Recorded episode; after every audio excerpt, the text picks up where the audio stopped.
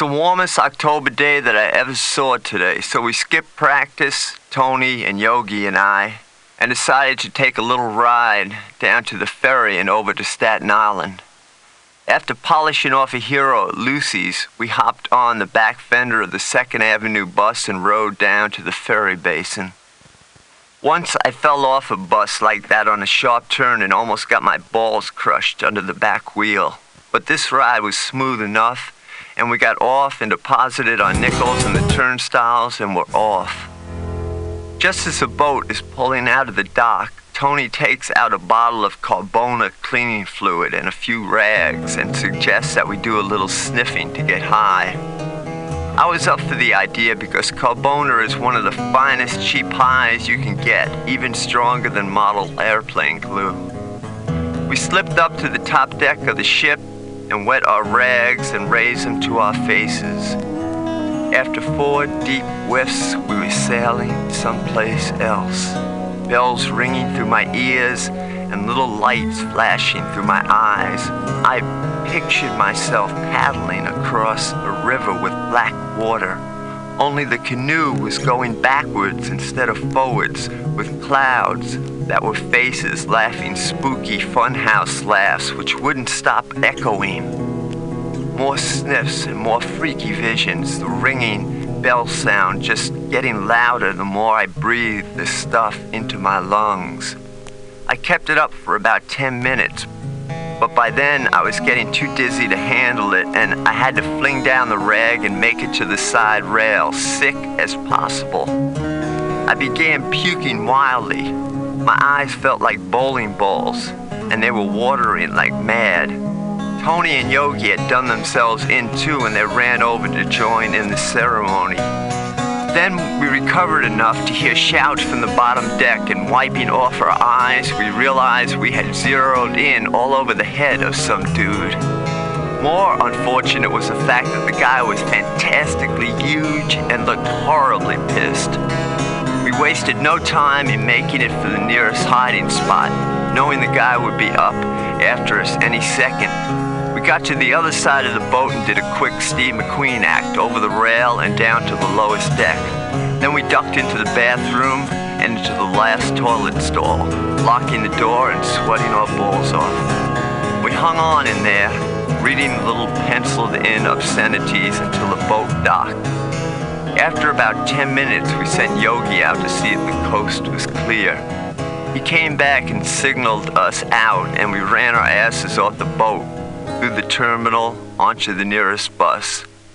We came to a nice park somewhere in the middle of the island and played ball with the local lames all day, taking on everyone, even guys as old as 16 or so. It was almost dark when we caught our ferry back to the city again, keeping a sharp lookout for our friend and vowing we'd never sniff that stuff on any ferry again.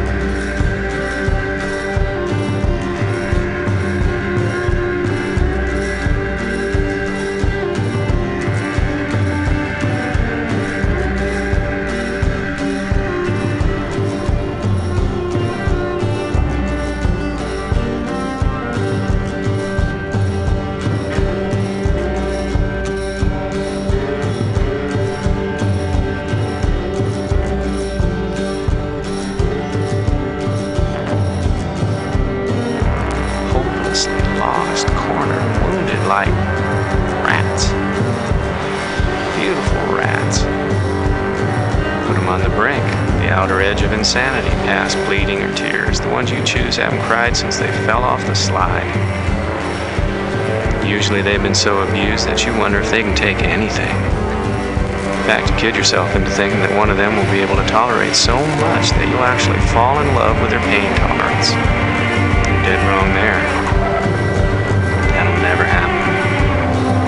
Like rats, things get a little vicious. Talking back to Earth again. Yeshua. Some straw to cling to, whatever, so you can fuck him and start it all over again. Guy I knew used to drown his pets, so that they were just on the other side, and then he'd rescue them. The memory he gave them was a smiling, loving face pulling them out of the barrel, laying them on the grass, dust coating their muzzle. He did it in secret for a couple of months off and on, but we knew that he really loved something about those dogs. Because he knew what they could take. He was impressed.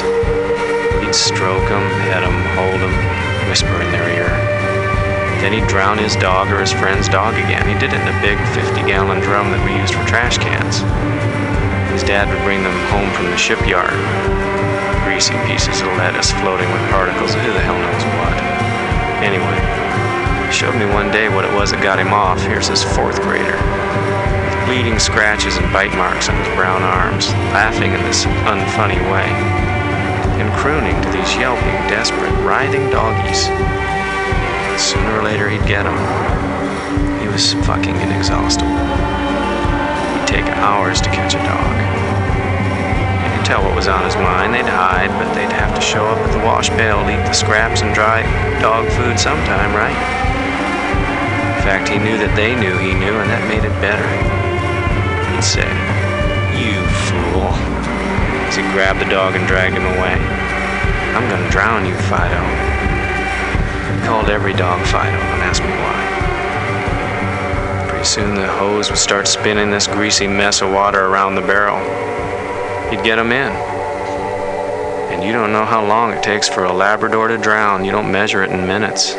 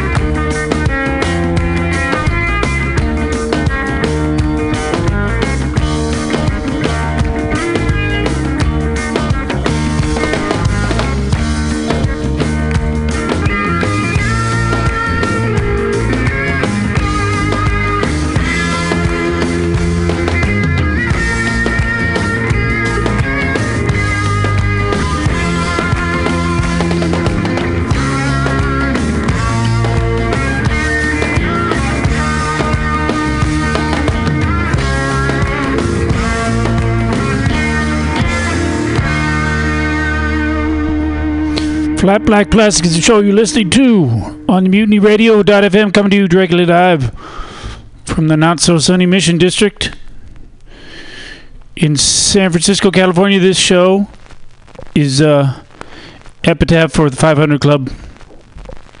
God rest you. Good bar.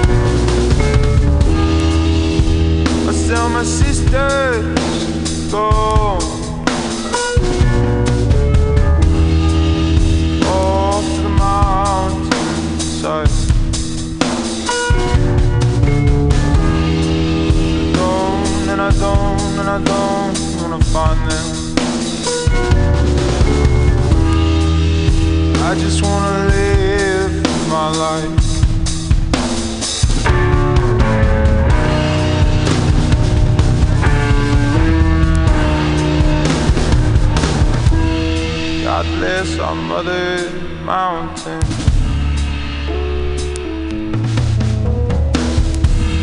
Filled all the holes gathered in my heart.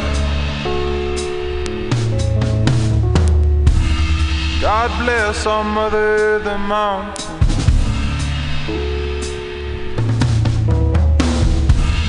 Filled all the holes gathered in my heart.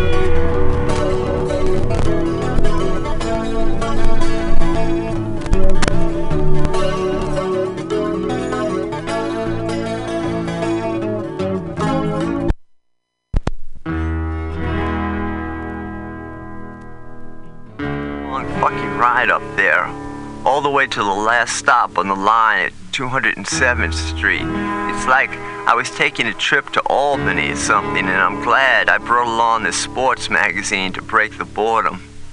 So I'm reading this piece on how Bill Russell is going to eat up Wilt the Stilt all is well until I reach 125th Street and onto the train stumbles this old Irish drunk, and he sits right next to me, smelling like a brewery and laying his gibberish sob drama on me. It never fails. Like, I hate these old peckers, but I think they search through trains looking for me, you know? Because in a half filled car, they'll always pass up anyone else and come right over to me, either cursing, insane, bumming coin, or worst of all, the old sob routine. The trouble with me is, I never had the nerve to tell them to fuck off or go find another seat myself. So what happens is that after about two stops or so later, I'm really involved with the dumb story the dude is laying on me, though I can't understand half of what he's saying. And I, I even start rapping back like, yeah, yeah, I, I know I know just what you mean. The same thing happened to a man I knew and, and he became a drunk from it and blah blah blah, etc. You know, taking the dude really serious as if he were making sense. This particular guy today took the cake. He kept leaning all over me with his drooling mug, telling me how he killed his wife by accident by dropping a big mirror on her head as they were putting it up together or some shit like that. And every 10 seconds, sticking a bottle of Twister in my face, asking me to take a drink. So, anyway, as usual, the transit cop comes along at 181st Street and kicks the guy off the train. Gives me this pathetic, sad wave goodbye as the train was pulling out, like he was thinking, Who's gonna listen to me now? And I felt blank and sad, like always after that happens.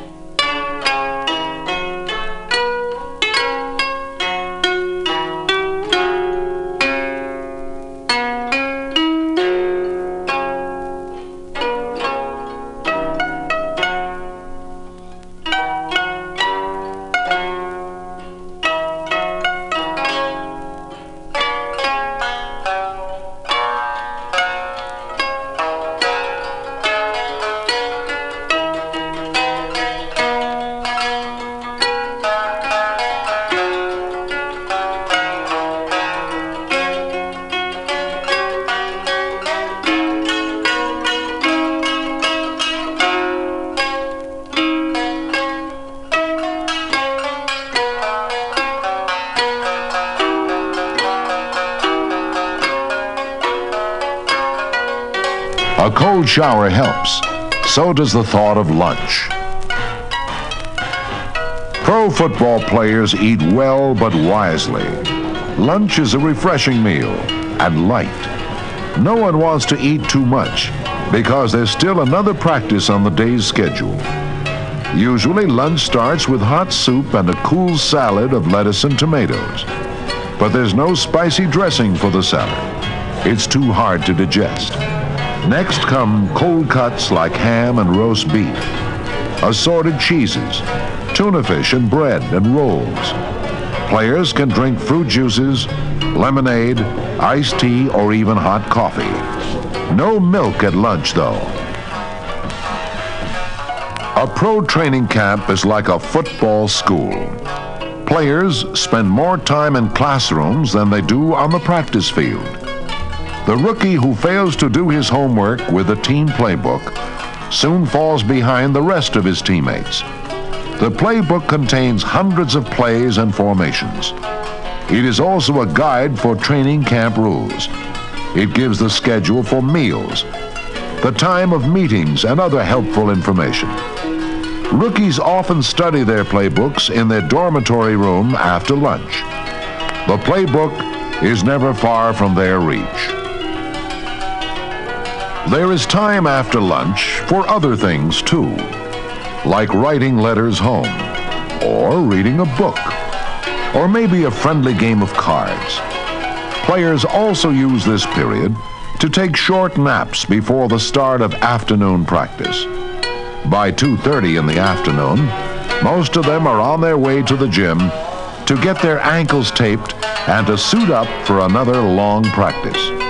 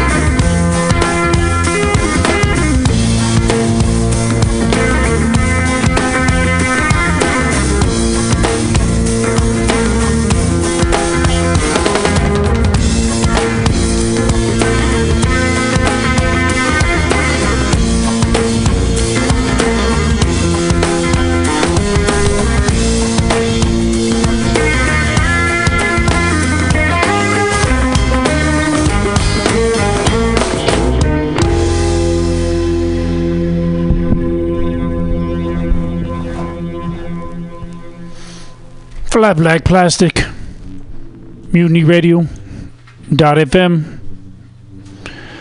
Where all the sound you hear is from plastic that's flat and black and full of grooves.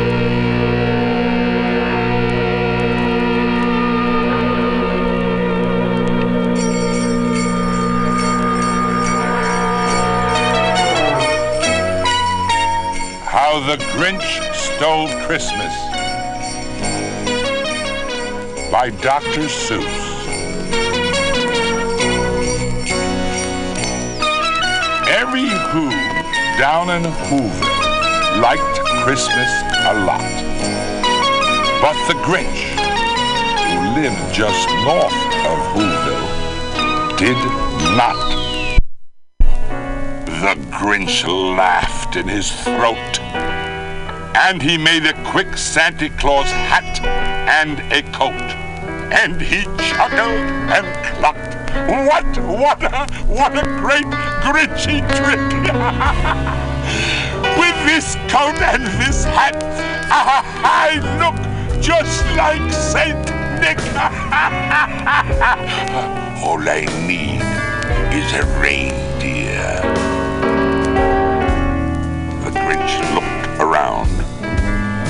Since reindeer are scarce, there was none to be found. Did that stop the old Grinch? No! The Grinch simply said, if I can't find a reindeer, I'll make one instead. So he called his dog Max. Then he took some red thread and he tied a big horn on the top of his head. Then he loaded some bags and some old empty sacks on a ramshackle sleigh and he hitched up old Max. Then the Grinch said, Giddy up! And the sleigh started down toward the homes Whos lay a snooze in their town.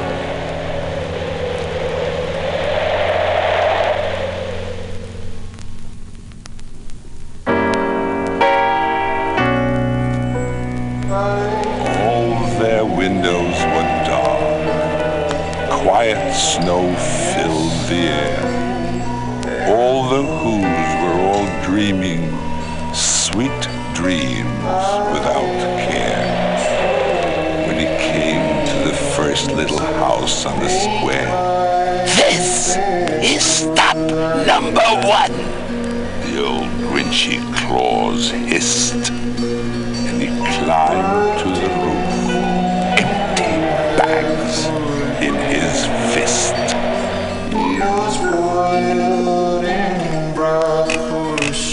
Then he slid down the chimney, a rather tight pinch. But if Santa could do it, then so could the Grinch. He got stuck only once for a moment or two. He stuck his head out of the fireplace flue. The little blue stockings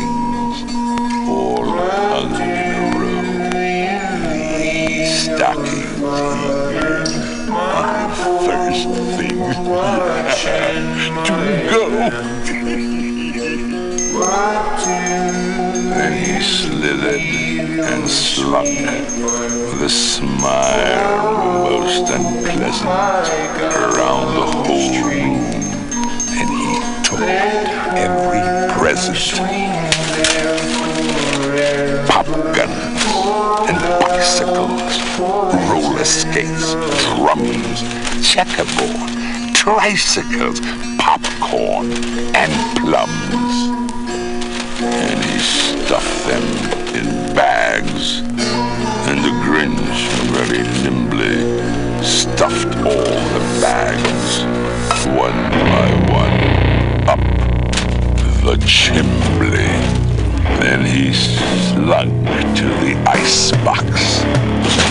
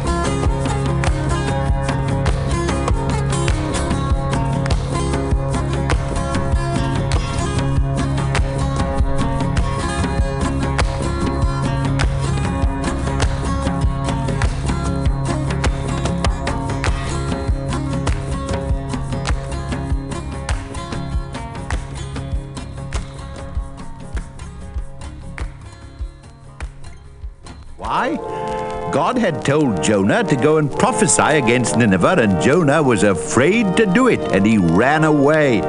So God sent me after him, as if you can run away from God.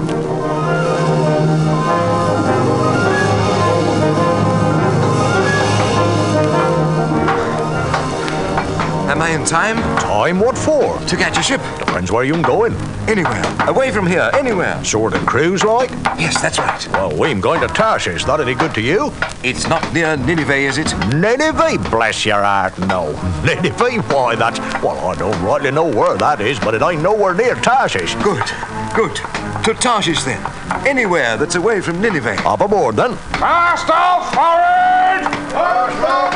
Cast off aft! Come on, let's get moving! We don't want to miss the wind! Mr. Andromedes? Aye, aye, sir. I don't much like the look of the weather, Mr. Andromedes. We're going to run into a storm, sir. Ah. collect the passengers amidships, Mr. Andromedes, and wait for further orders. Aye, aye, sir. You, sir. Where are you from? I am an Egyptian, sir. Tell me, Egyptian, did you cause this storm? You or your gods? No, sir. Not I. No, my God. Yeah, well, you better pray that it goes away, or it may sink us. Pray to your gods to abate the storm. I will. I, I will. Pray! All of you down on your knees and pray! Pray to your gods that the storm may abate and spare us all. Pray! Pray! Is everybody here? No, sir. There's a man called Jonah. He's not here. Where is he? He's below, sir. Asleep. Asleep. Asleep. I'll not stand for it. Let him obey my orders and come on deck. He's got to pray. We've all got to pray. No one can be excused. This storm has been sent by someone's God, and I want to know whose. This Jonah up here at once. Aye, aye, sir. Go on, pray if you value your miserable hides. Get on your knees and pray. Mr. Andromedes, sir, lighten the ship. Cast overboard the deck cargo. Hands to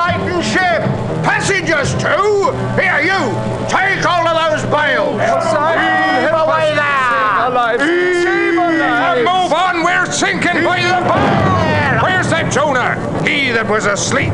I am here. Then get over there with the rest of them and pray. Pray to your God, whatever his name is, to get us all out of this mess. FlatBlackPlastic, Mutiny